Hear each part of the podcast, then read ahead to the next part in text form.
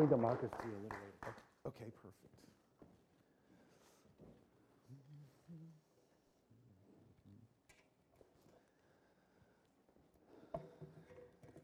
Good morning. I am honored. It's, uh, Kyung was telling me it's the fourth time. I'm, I can't believe that. It's been great every time, and I'm honored that you'd have me back after once.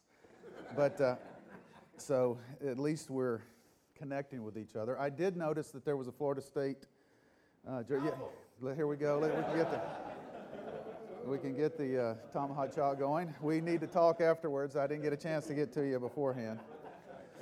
I do want to uh, clarify one thing. Kyung, uh, you know, does have sometimes an accent, but he, he said I was the center of the decade, not center of the decade. And that, although, uh, you know, it's center with a T, not center, although I was plenty of that also.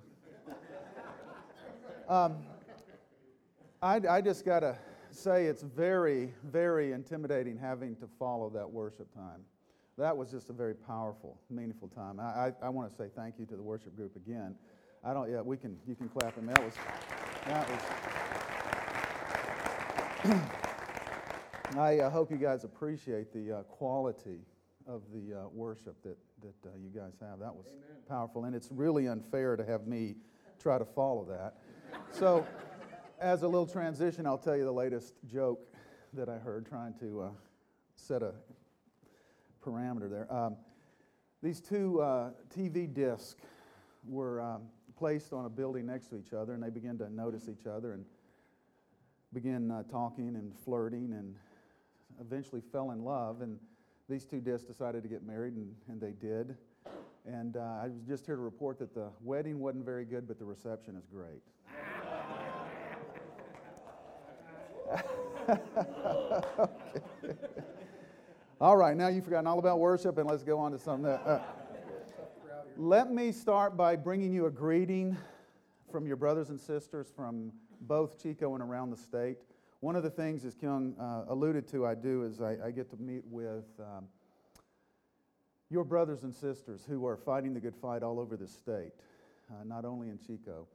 Uh, one group that I would ask you to pray for specifically is the uh, group of legislature, uh, legislators that are in our state capital. We meet weekly. There's a group of us that meet weekly to uh, encourage one another in their faith for prayer and to, to study the scriptures and try to figure out what it would look like to follow Jesus in that arena. Now, these group, this group of men and women realize that the problems this state is facing are not going to be solved by better legislation they're not going to be solved by better policy, more taxes, less taxes, more this party, more that party. They're going to be solved when we can get to access to the human heart.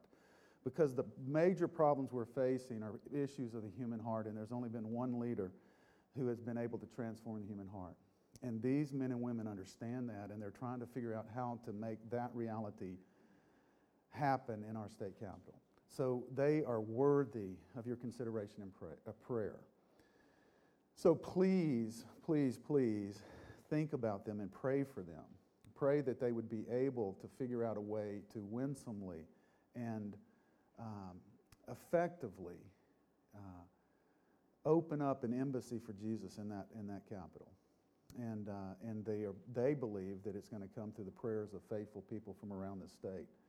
So uh, if you would join us in that effort, we sure would appreciate it. But I do bring you a greeting, and that there are still, you know, uh, remember when Elijah said, "Oh God, I'm the only one left that's, you know, trying to staying faithful to you," and he said, "No, I've got people all over that are staying faithful." Well, I'm here to tell you, you got friends all over uh, that are praying for you and praying for us in this time, but also asking you to pray for them so that we can form this sort of network of the kingdom of God all over our state.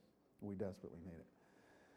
Let's uh, pray, and then we'll jump in.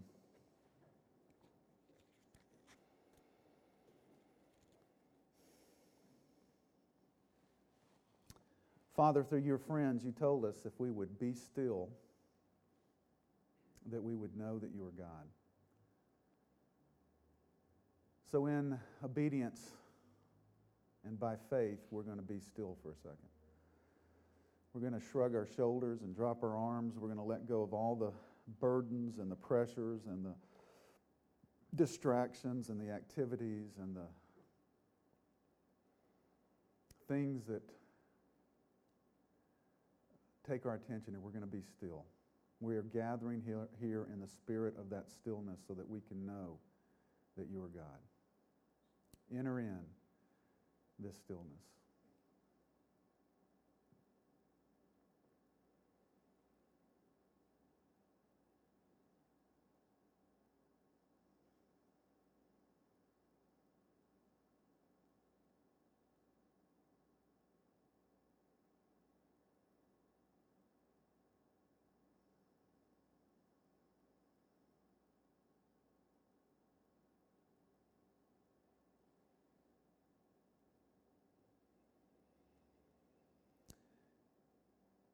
In the spirit of Mary, the one that you commended, who sat still at your feet and listened to what you had to say. And your commendation of her was this is the one thing that is necessary. In the spirit of that Mary, we come and we sit still at your feet and we listen, Lord. Speak to us now. Give us ears to hear, eyes to see, and hearts that are open to what you have to teach us so that we can be conformed to the image of our precious Jesus. When we leave here, Jesus, may we look more like you somehow, some little measure, some one degree, some one simple way may we look, think, act, talk, believe just a little bit more like you do. And all these things we ask in your name, the one who came to prove to us that the Father's love is there for us to access. That we are your beloved sons and daughters. That all your favor rests on us. In your name we pray it. Amen.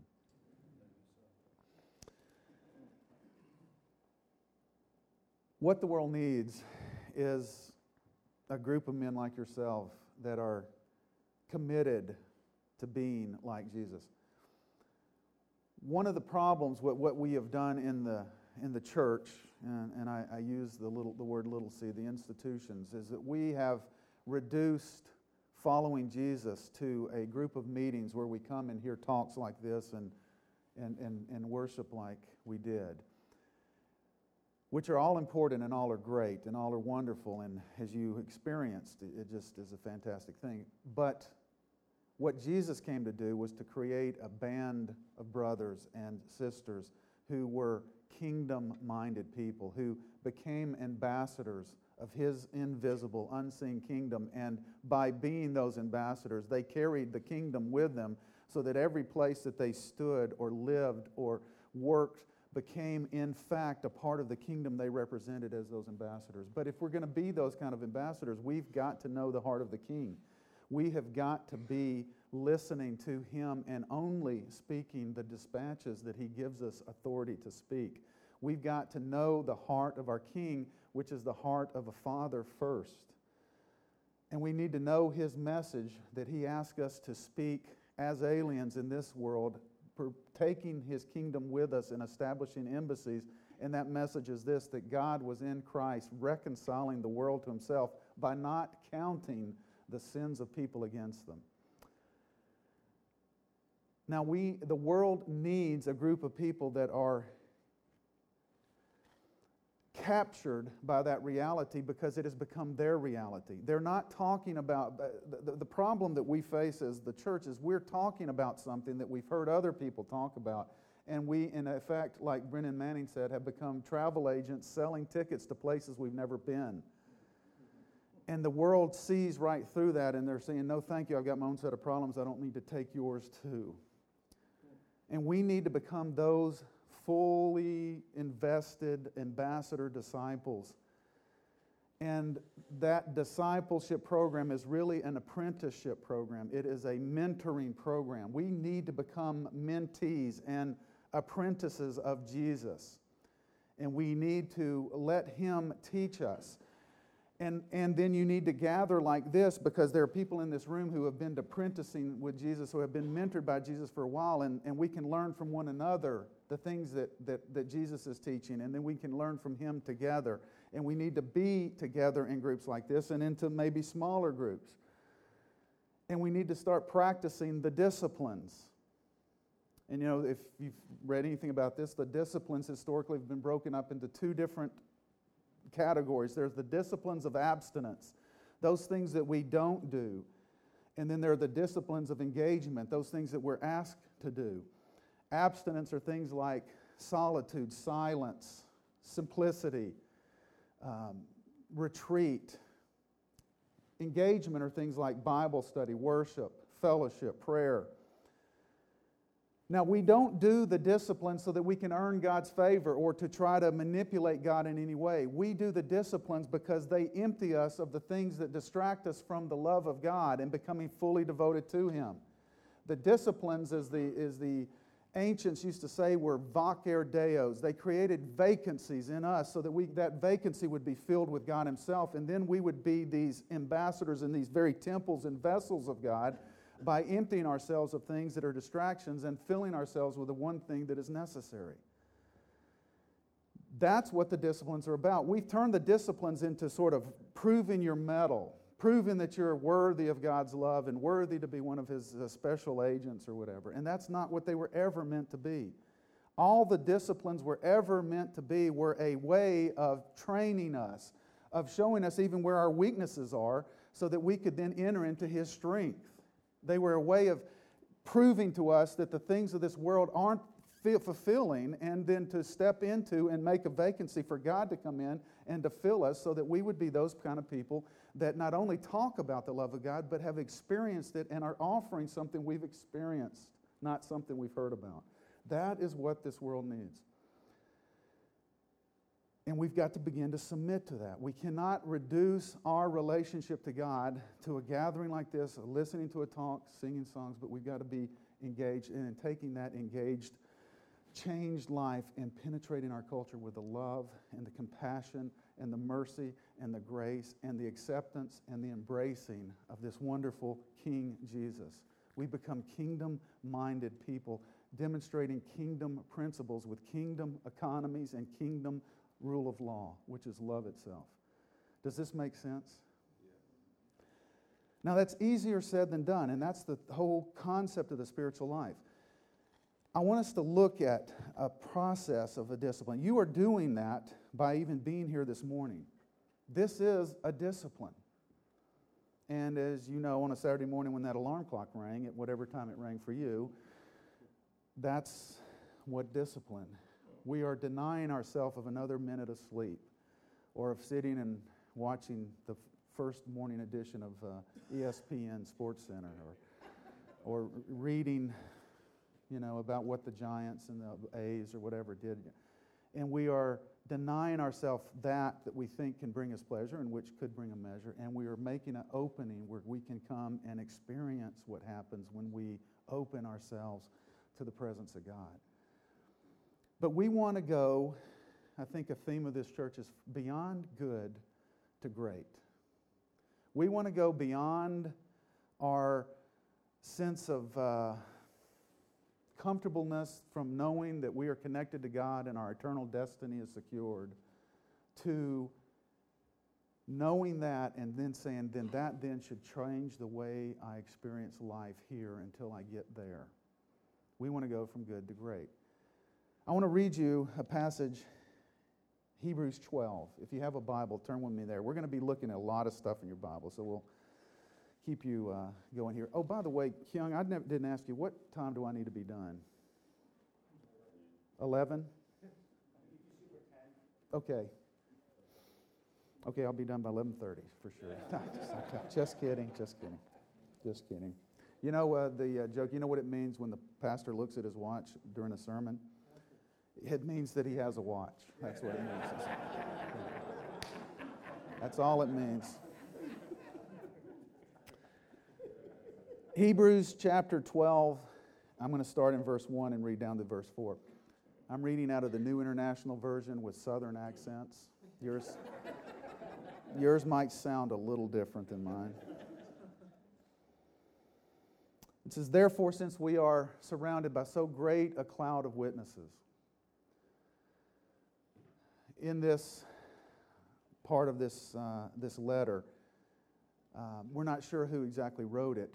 A lot of historically or traditionally they think Paul, but whoever wrote it, the author is picking up a sports image, which is right on, you know, we love the sports image. But he puts us in a stadium and we're surrounded by so great a cloud of witnesses. Now, I used to imagine that the witnesses were people that were sitting around observing that what we then were doing, and that's certainly true.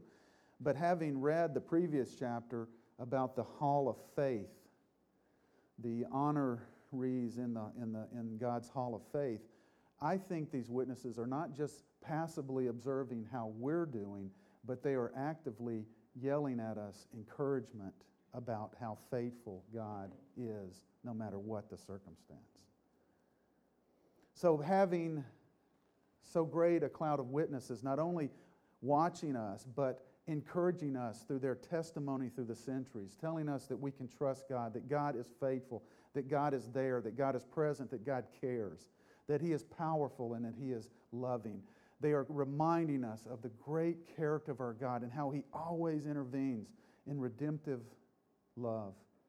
Since we are surrounded by so great a cloud of witnesses, let us lay aside every encumbrance and sin, both of which so easily entangle us, and let us run with endurance the race set before us, fixing our eyes on Jesus, the author and perfecter of our faith, who, in exchange for the joy that was out in front of him, he endured the cross even though he despised the shame that going to that cross brought him and the family and those he loved. And he sat down at the right hand of God in the throne of God. Now consider him who endured such opposition from sinful men so that you will not grow weary and lose heart. In your struggle against sin, you have not yet resisted to the point of shedding your blood. You know what the world in which you live needs to see? They need to see men who are committed to running this race and who have done what it takes to develop their spiritual cardiovascular endurance so that they do not lose heart and have heart failure. What the world needs to see that there are a few who are so consumed by Jesus that when the difficulty comes and when we are pushed in this race, we don't just give up and we don't have heart failure. We don't become weary and worn out in our struggle to stay with Jesus. Now, the image here of the race is a, is a good image. He is not literally telling us we need to be running all the time. He's not. I, I met uh, Scott, uh, Josh, and Josh is a runner. That convicts a lot of us, me especially, you know, to be out running. But I don't think that the author here is encouraging us to get out and run, necessarily literally. A race is a course with a beginning and an end. He's saying, I want you to run the course of life set before you. Running talks about energy exertion. In other words, in a very powerful image, he is saying, I want you to put forth whatever energy it'll take to complete your destiny. Get to the destination that I've set before you. Fulfill your destiny. I want you to put forth whatever energy, the same energy you would put in getting ahead in your business, the same energy you would put in your best hobby, the same energy you would put in your relationships with your wife and children. I want you to put that kind of running energy into your destiny. And who can tell me what is the destiny of all men? Any good Presbyterians in here?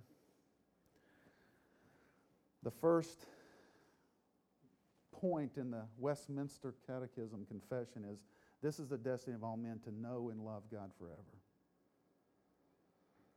The race that you are running is this race for you to get to know and love God and embrace and experience His love that He has for you. That's where you need to put all your energy. So I want you to lay aside every encumbrance, everything that you might be carrying that's stumbling you up and keeping you from doing that. Fix your eyes on Jesus, who is a model for you on how to do this, so that when the difficult times come, you will not become heart weary your heart won't give out on you, and you can continue in this most important endeavor in life of knowing God and His love and enjoying Him forever. Now, when this passage talks about sin, I am convinced at this stage in my journey with Jesus that here he's not talking about the individual sins that, that we think about. He's not necessarily talking about an attitude of greed or, or prideful behavior or you know, acts of anger or lustful thoughts. He is defining sin here, in my opinion, as it's defined in, by Paul in his letter to the Romans. Anything not of faith is sin. In other words, when we have lost confidence in God, when we can no longer trust Him and His love, His provision, His care, His protection, His compassion in us and we begin to look at other things to satisfy us, that's the sin he's talking about. When we, if you remember the, the parable of the sowers, I'll just, and uh, uh, the seeds that were sown. You remember that one? He said the kingdom of God's like a man who, who you know, scatters seed, and some seed falls here and some seed falls there, four different soils. And he said, listen to this Others, like the seed sown on the rocky places, hear the word and at once receive it with joy. But since they have no root, they last only a short time. When trouble and persecution come, they quickly fall away. Still others, like the seed sown among the thorns, they hear the word, they receive it with joy. But the worries of this life, the deceitfulness of wealth, and the desire for other things than the one thing necessary, than running the race of learning how to love and embrace God as He loves and embraces us. The desire for other things come in and choke the word out, making it unfruitful. What I want us to look at today, I want us to look at a story of three faithful men who began and received the word with joy and went on a journey and were faced with a struggle against sin, this, uh, this temptation to doubt God's love, to doubt God's provision, to doubt God's presence, to doubt God really had our best interest in heart. And yet they did not lose heart. They stayed faithful. They kept the course. They laid aside everything that could choke it out and kept pressing in to this Jesus. So that we can learn how we, from them and from their story, can develop that spiritual cardiovascular endurance so that we don't lose heart in our struggle of laying aside every encumbrance, everything that chokes us out, every kind of thing that would deceitfully pull us away from this race of pressing into God and or the persecutions that inevitably come in a world that is in opposition and hostility to God. Does that make sense? Turn with me to Daniel chapter 3.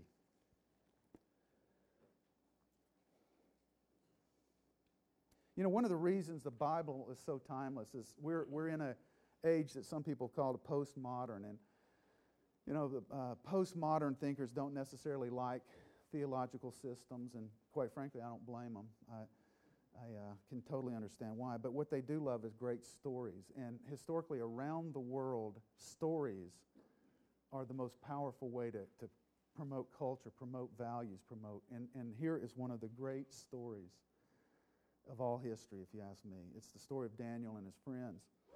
You know, the story that uh, Israel got distracted, they got choked out, they just forgot God. And God said, Okay, I'm to, if you're going to worship other gods, I'm going to send you into their countries to let you see what it really looks like to be connected to those kind of gods. And, uh, then I want you to remember me, and I'll come back and I'll bid out. But even when you go, I'll be with you. And and uh, the nation of Israel goes off into exile into Babylon, and four people were mentioned in this one story of exile Daniel and his three friends, who were renamed Shadrach, Meshach, and Abednego, as they were taken into captivity into Babylon. And right before we pick up the story in, in chapter 3, King Nebuchadnezzar had this dream, and it disturbed him and it kept him from sleeping. And, and as we all know, when the leadership can't sleep, nobody gets to sleep. So he stirred up the pot and said to his spiritual advisors, uh, I had a dream. I need you to interpret it for me. And they said, Well, fine, King, we'll be glad to do that. He said, No, uh, you guys have tricked me in the past, so this time I want you to not only tell me the interpretation of the dream, I want you to tell me the dream itself. And let me give you a little bit of motivation. If you don't tell me what the dream was and interpret it, I'm going to take you and I'm going to cut you into little pieces and I'm going to take your families and put them in your house and then take your house and burn it to the ground. So good luck. take a day and think it over. like, and there they go. What? Are you, you know, no king, no matter how great he ever was. Know, they're getting desperate now. So it's like, no king, no, I mean, no king who ever lived in the history of the world ever asked something of his advisors. It's not possible. Only God could do something like that, and He doesn't live among men. He doesn't care about us. And Nebuchadnezzar said, Okay, fine, uh, I'll kill you all tomorrow. So they went, he sent, Nebuchadnezzar sent his police force around, and they went to get Daniel and Shadrach, Meshach, and Abednego because they were part of the spiritual advising team. And Daniel said, Whoa, whoa, whoa, hold it. I know a God that does live among men and does care about people and he's able to save us. Give me the night, I'll pray about it, and let's see what happens. And the next day he goes to King Nebuchadnezzar, and he said, Oh, King, I, I know your dream, and I know the interpretation. And he tells him the dream, and he gives him the interpretation. And King Nebuchadnezzar falls on his face and worships Daniel's God. And you remember it was the dream of a great statue that had a head and shoulders of gold, a chest of silver, and a belly and thighs of, of uh, bronze. Yeah, I think, and then legs and feet of iron and clay. And he said this represents four kingdoms. The first kingdom is you, and that's the Babylon kingdom. The second kingdom is going to be a kingdom that comes after you, and then the third is the third kingdom that comes after you, and then the fourth king is the fourth. The fourth part of the statue is the fourth kingdom that will rule the world. And at the time of that fourth kingdom, there will be a rock that comes. It's made not cut out of any mountain, and it's going to crush this statue down to pieces, and it will set up a kingdom that will rule forever. Of course, he was talking about Jesus. Now, parentheses, this doesn't really have anything about what we're talking about today, but you, you know who some of those spiritual advisors were? They were the magicians, the astrologers, and the magi. The magi who said, There is no God that cares about us, it'll save us from destruction and death until Daniel says, Yes, there is a God, and he gives you, and then he's going to set up a kingdom one day that's going to crush every other kingdom, and that kingdom's going to reign forever. And it's a kingdom of justice, righteousness, and peace. It's a kingdom of a God who will enter into our pain and will save us from destruction and establish us in that kingdom. Now, those magi had their life changed by seeing Nebuchadnezzar, who thought he was the God of all gods, bow down to that God. And that God saved their lives and their families' lives. So those magi and those astrologers stayed together for 500 years until one day that star appears in the sky. And they come from the east, Babylon, across the Arabian desert to, Be- to Jerusalem, the capital of that king, and said, Where is the one born king of the Jews? Because we have been waiting for this star for 500 years. Because we saw the king of all kings, Nebuchadnezzar, bow down to this king and we've come to worship him and offer him our lives.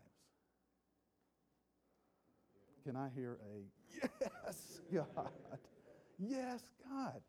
Well, anyway, that's all parentheses. Forget all that.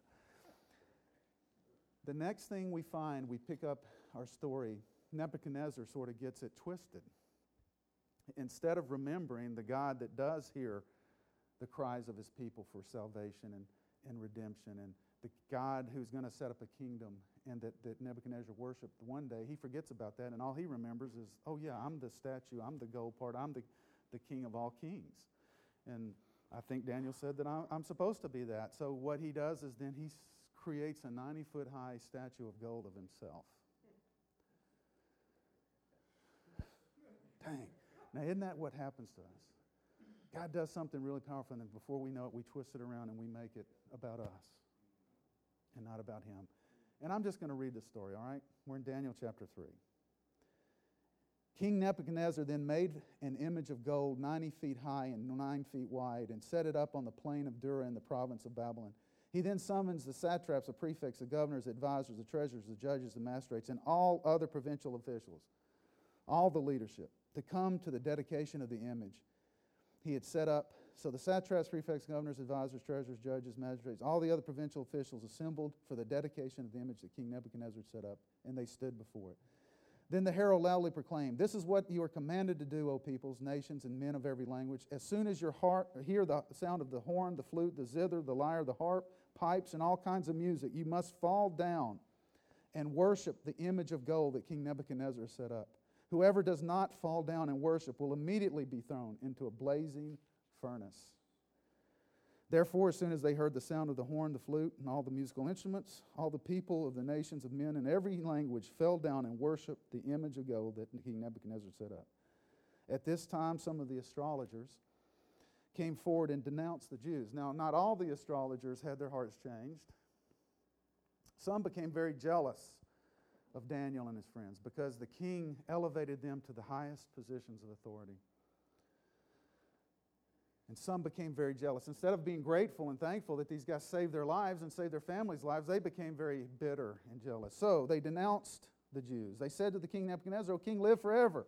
You have issued a decree that everyone who hears the sound of all these musical instruments will fall down and worship your image of gold, and that whoever does not fall down and worship will be thrown into the blazing furnace. Now, there are some Jews. I don't want to mention any names, but their initials are Shadrach, Meshach, and Abednego whom you've set up. Little dig, you know, it's like, it's, what they're not saying is that's that kind of character judge you are. You didn't pick me, because I would have bowed down and worshiped you. You picked these guys. And you set them over the affairs of the province of Babylon. And they pay no attention to you, O king. They neither serve your God nor worship the image of gold you have set up. Furious with rage. Nebuchadnezzar summoned Shadrach, Meshach, and Abednego. So these men were brought before the king, and Nebuchadnezzar said to them, Is it true that you do not serve my gods or worship the image of gold I've set up? Now, when you hear the sound of the horn and all these instruments, if you are ready to fall down and worship the image I made, very good. But if you do not worship it, you will be thrown immediately into a blazing furnace. Then what God will be able to rescue you from my hand? Excuse me. I'll call you back later. there. Yes, Lord, we're having a good time.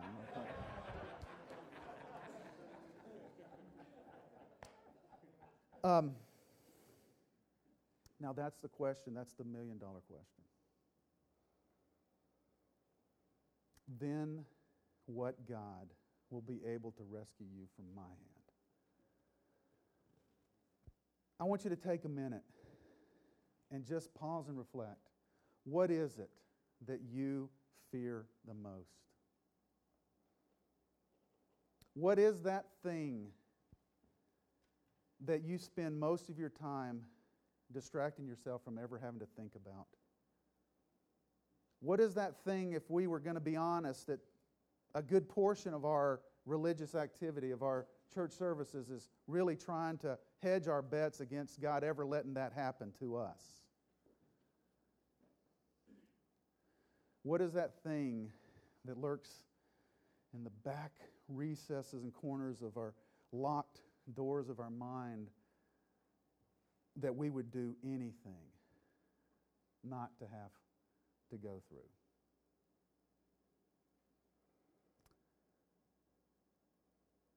That if we were push came to shove, we would wonder aloud is there any God, including our God, that can save us from this?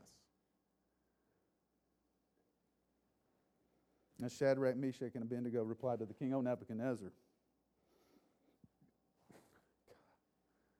God grant me, grant me one portion of this kind of heart strength, of this kind of endurance We do not need to defend ourselves before you in this matter. If we are thrown into the blazing furnace, the God we serve is able to save us from it, and we, he will rescue us from your hand. But even if he does not, we want you to know that we will not serve your gods or worship the image of gold you have set up.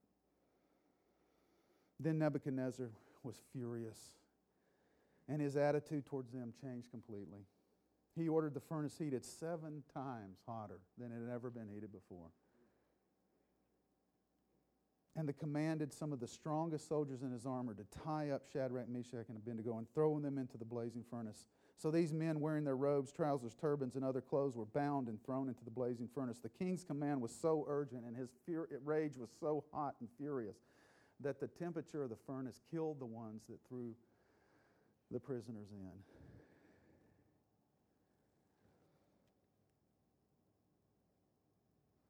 Man, and if this isn't the greatest then the king Nebuchadnezzar leaped to his feet in amazement, asked his advisors, Weren't there three men that we threw in the furnace?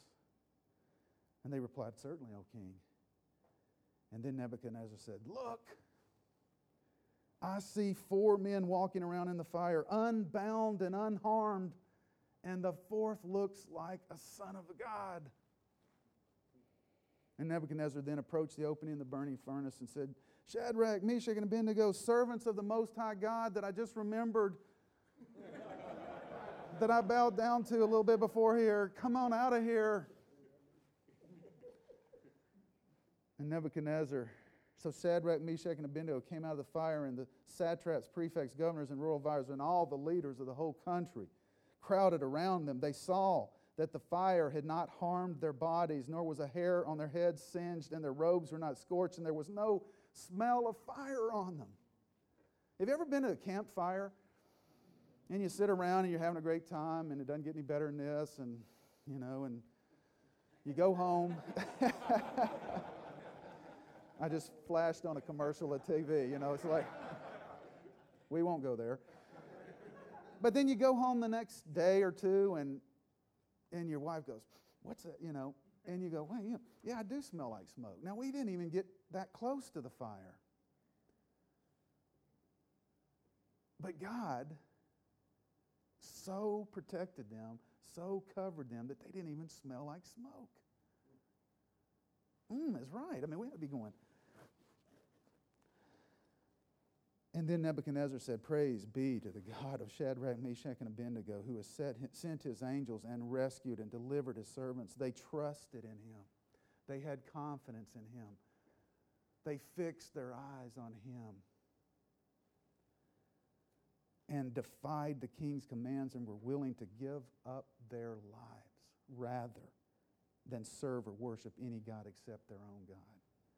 Therefore, I decree that the people of any nation or language who say anything against the God of Shadrach, Meshach, and Abednego be cut into pieces. This guy needed a little anger management class, don't you think? You know, it's like eh, one to the other. As a matter of fact, we see he slips into a huge depression in the next chapter. So, I mean, he, he had some issues. And that their houses be turned to piles of rubble, for no other God can save in this way out of the mouth of infidels and pagans.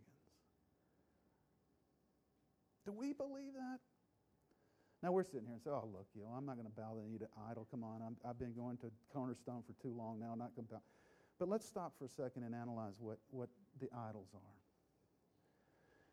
Israel in its history constantly, constantly struggled with what they called high places and sacred stones. Now, what are these things? We, we, we tend to think of them as, you know, setting up some image like Nebuchadnezzar, 90 feet tall, some, some literal thing and carved, and, and, we, and we go, oh, we'd never do that kind of stuff. But, but, but the image was just a sacrament. It was just some visible representation of an invisible reality, something that would remind us I mean, the very idea here, when God created, in the ancient Near East, when a king conquered an area, when he began, set his dominion and his rule, and he set his, his laws and, and the way things worked over a region, he would create a statue of himself and he would leave it in that place to remind people that his image was the one that set the, the, the, the, way the thing worked. Now, when God created the world and set his dominion over the world, he left his image, and we're it. But all these other kings would set an image of themselves. And you were supposed to remember that He makes the rules, and He's the one that gives you life, and He's the one that makes your life work, and He's the one that's going to make life bearable as you remember the image. Now, what we do subtly and, and un, un, uh, quite honestly, a lot of times don't even realize it, what we do is we have a set of sacred stones or high places that are set up in our lives that we go to because we believe those are the places where we're really going to find life. And Israel had this problem. And one of the commandments throughout all the scriptures are please, when you go into these places that I'm going to give you, tear down the sacred stones, smash them, don't let them stay, get them out of your existence. Now, what's the sacred stone or high place? It's this. Remember when, G- when God took the children of Israel across the Red Sea or through the Jordan River or, or uh, when uh, Jacob went back, you know, went on his sojourn and came back in the land, and they would always build a, an altar of stone. You know, God said, as you go through the Red Sea, I want each of the tribes to take a stone. I want you to take them on the other side, and I want you to build a, a sacred monument, a sacred stone. And I want you to put this interpretation on those stones so that when your children in the future ask you, what does this mean? You will tell them how they are supposed to interpret life. They are supposed to remember that God delivered us from bondage, that God loved us so much that He saved us from our own fear and sin and destruction, and He brought us through, and He's the God of the impossible, and we could trust Him with our very lives. And when we wandered around, He provided for our food and our forgiveness and everything. I want you to set up these sacred stones.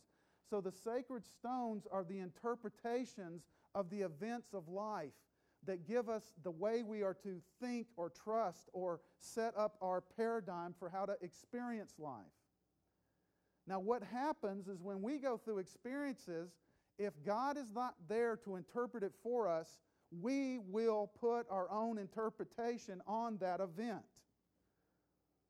Now, all of us have gone through some painful events in our lives. All of us have gone through some defining events in our life.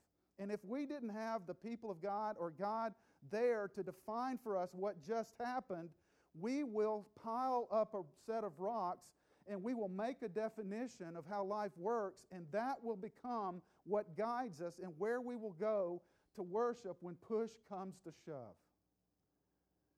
For example, I grew up in a very competitive uh, household where your worth as a person was dependent on how well you were doing in a particular event, whether it was school, sports, relationships.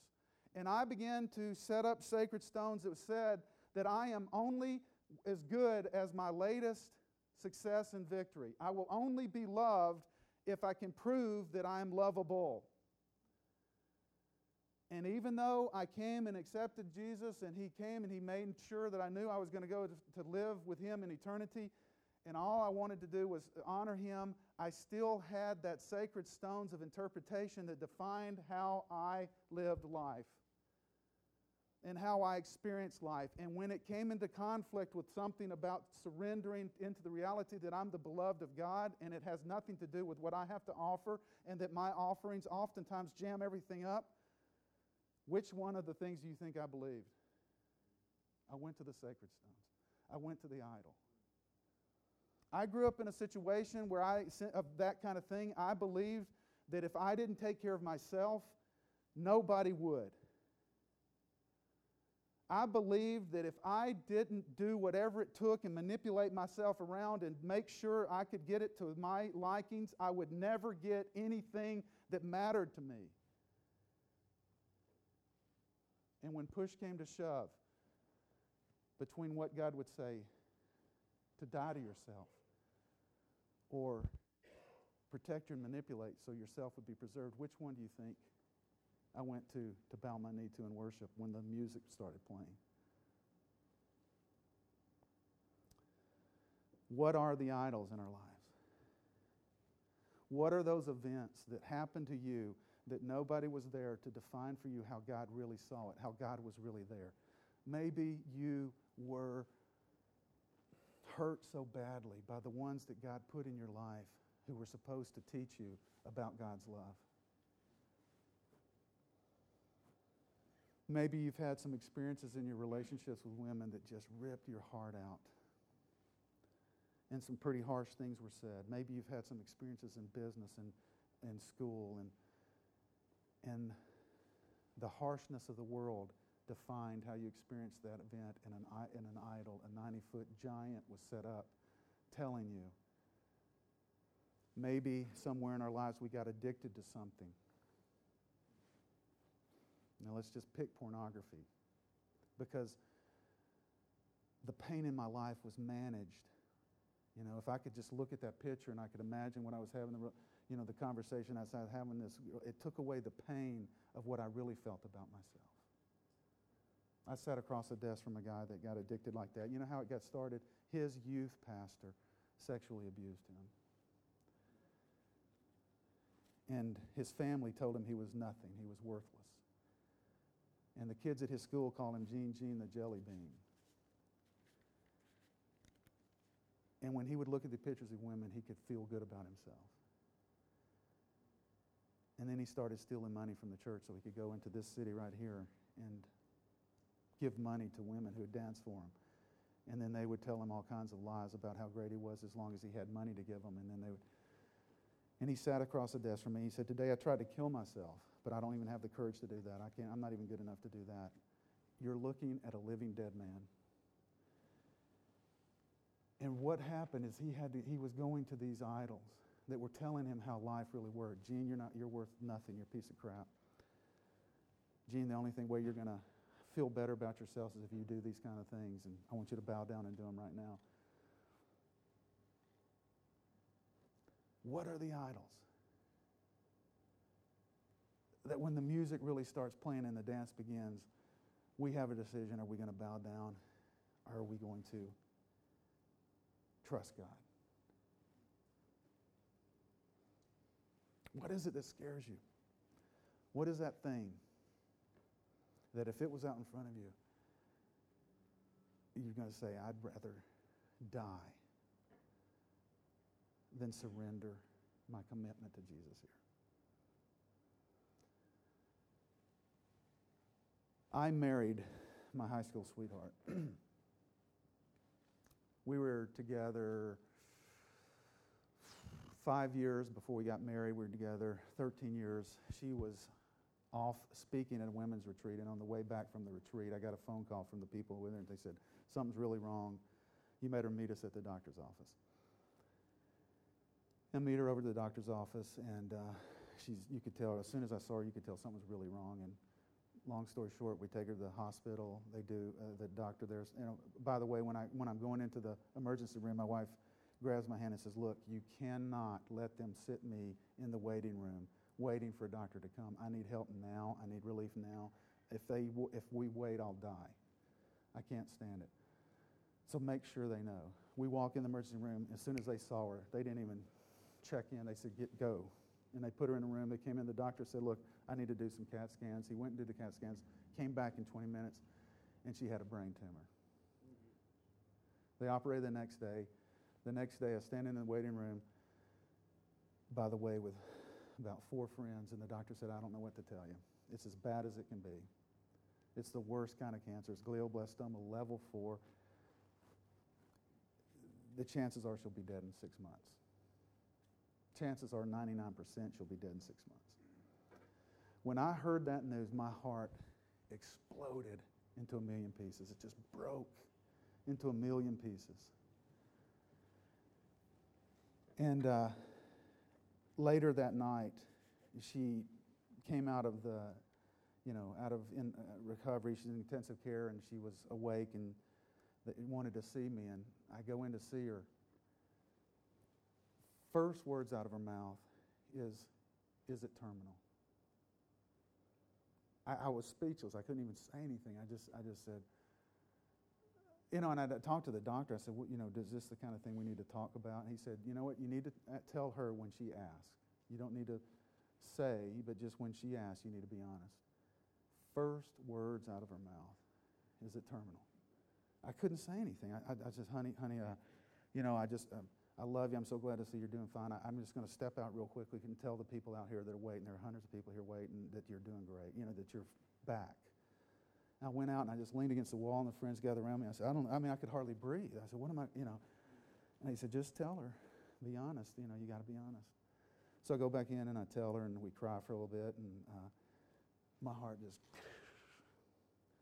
And right there, somewhere in there, I didn't consciously do anything, but I, in, my, in my mind, somewhere in my head, my, in, in my being, I said, if I feel this bad hearing that she's going to die, if I let us get close, if I emotionally get really close and really engaged in her again, like I have in the past, and she does die, I will die.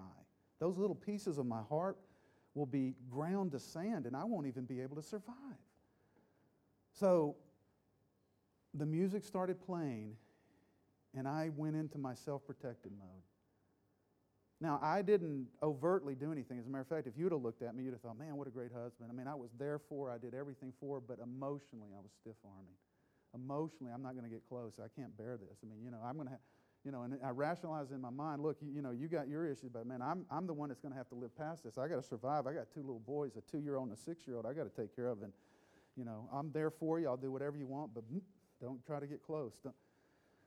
But then I thought I could hide it. I thought I could make it look okay by just being available and, you know, caring and bringing people and praying. Well, my wife was very attuned to Jesus, and about two days of that, and she said, Why are you pushing me away?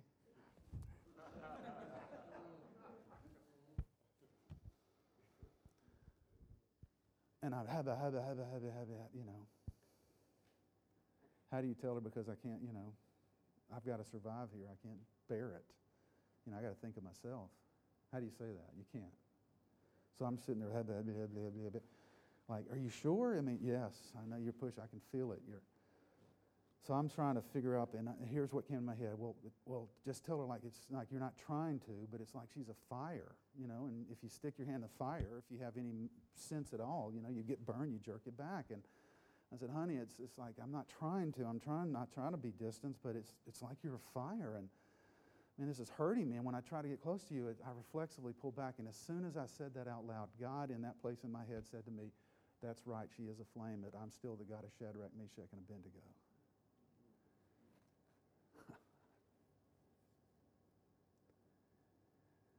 He said, Gil, all your life you have bent the knee to self protection. You have believed that nobody would care for you if you didn't care for yourself. You believed that the only way you could survive is if you figured out a way to protect yourself and to protect your heart and to protect your image and to protect your reputation and protect your place and protect and promote and push yourself. You have bowed the knee to that 90 foot idol all your life. I am begging you this once, please don't bow the knee to self protection and go into the fire.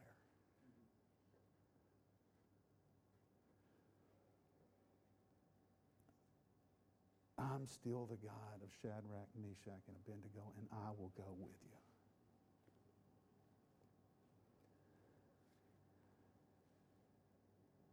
I decided that I would test God. Now we prayed, of course, you know, I mean, you know, a, a, thousand people gathered at the hospital and stood around the block of the hospital, hand to hand,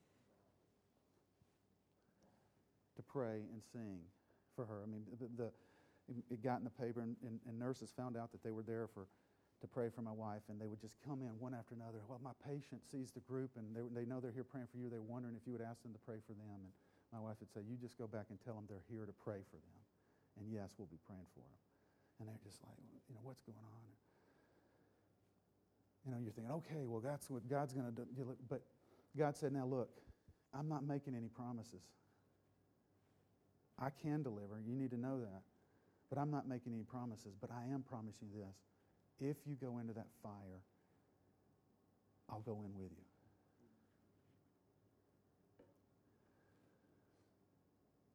So I dropped my self protection. I laid it at the feet of Jesus. I said, okay, If you'll help me, I won't bow the knee to self protection.